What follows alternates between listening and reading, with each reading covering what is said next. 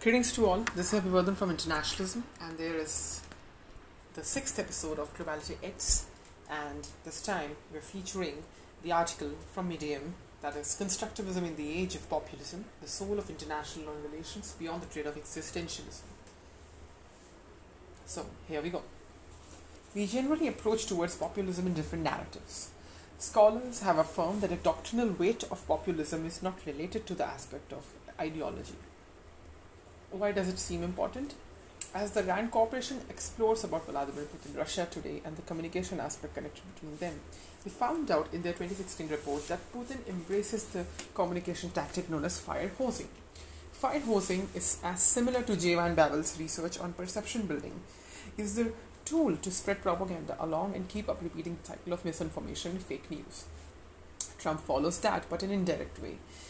The European politicians aren't behind the Americans in this. PM Modi is quite different, but it is just quite complicated in India because Modi reflects to be a liberal marketeer of authoritarian bureaucracy.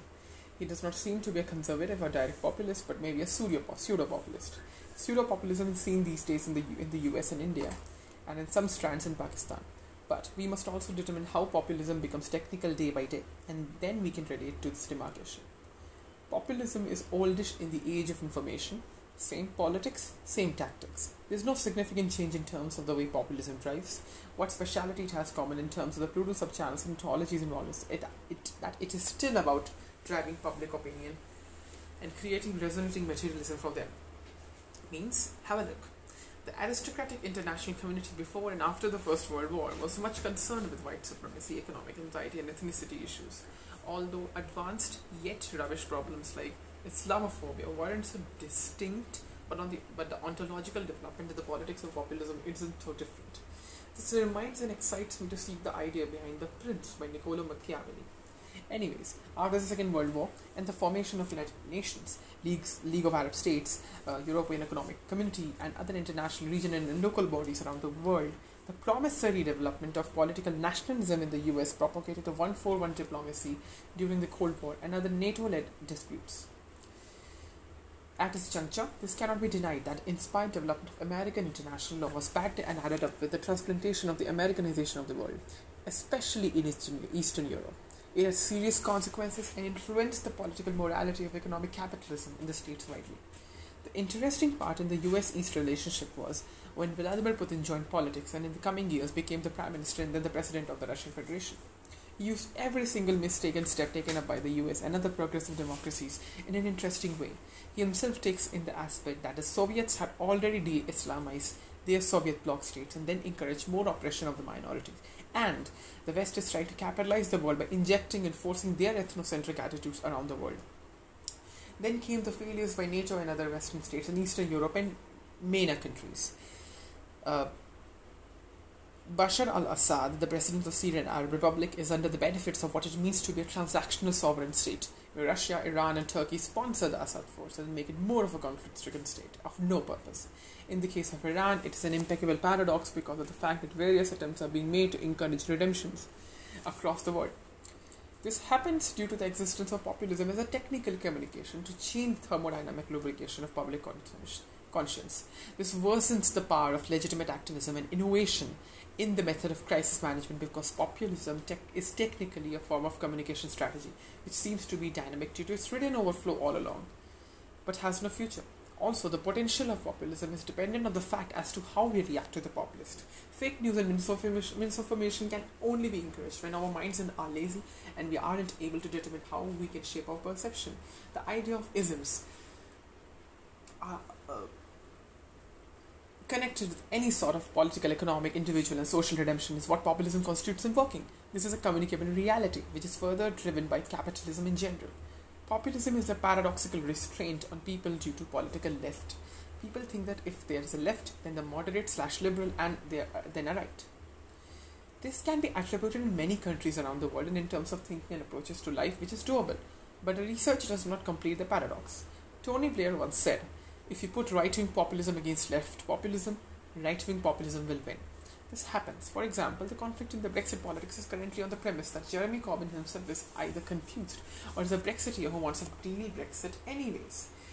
But his inclination to drive the Labour Party begins from the old fact that he strives towards an electoral success and harasses the parliamentary system by mocking the redemption that the people of UK have faced already. On the other hand, Boris Johnson is causing a retributory success among the Tories, which is a fallacious attempt. The Conservatives seem to be united in a constrained way without a democratic clarity, and certainly this is why the Liberals and Democrats won the by elections well in some part of the UK. The paradox for both the right wing populists and the leftists Political parties like these in the coming years have failed to innovate and harmonize public opinion. It is thus a responsibility of the political parties to act justified and encourage people to embattle and synchronize political redemptions into a replenished and not in a normalized way. It is easy to increase, increase aggression and defeatism among people, but as political leaders, the economic utility and political mandate of capitalist societies must be affixed with a sense of harmony. Now, why is it that populism is a paradox? The advent of the left explains it. Since the formation of the Soviet Union, there has been discriminatory actions against the Muslims in the occupied parts of Central Asia, where they have been utilized. Some have been misused and sent as fighters for the Syrian and Yemen conflict, as per reports, whether accountable or not, which itself denounces and oppresses the Muslims around the world.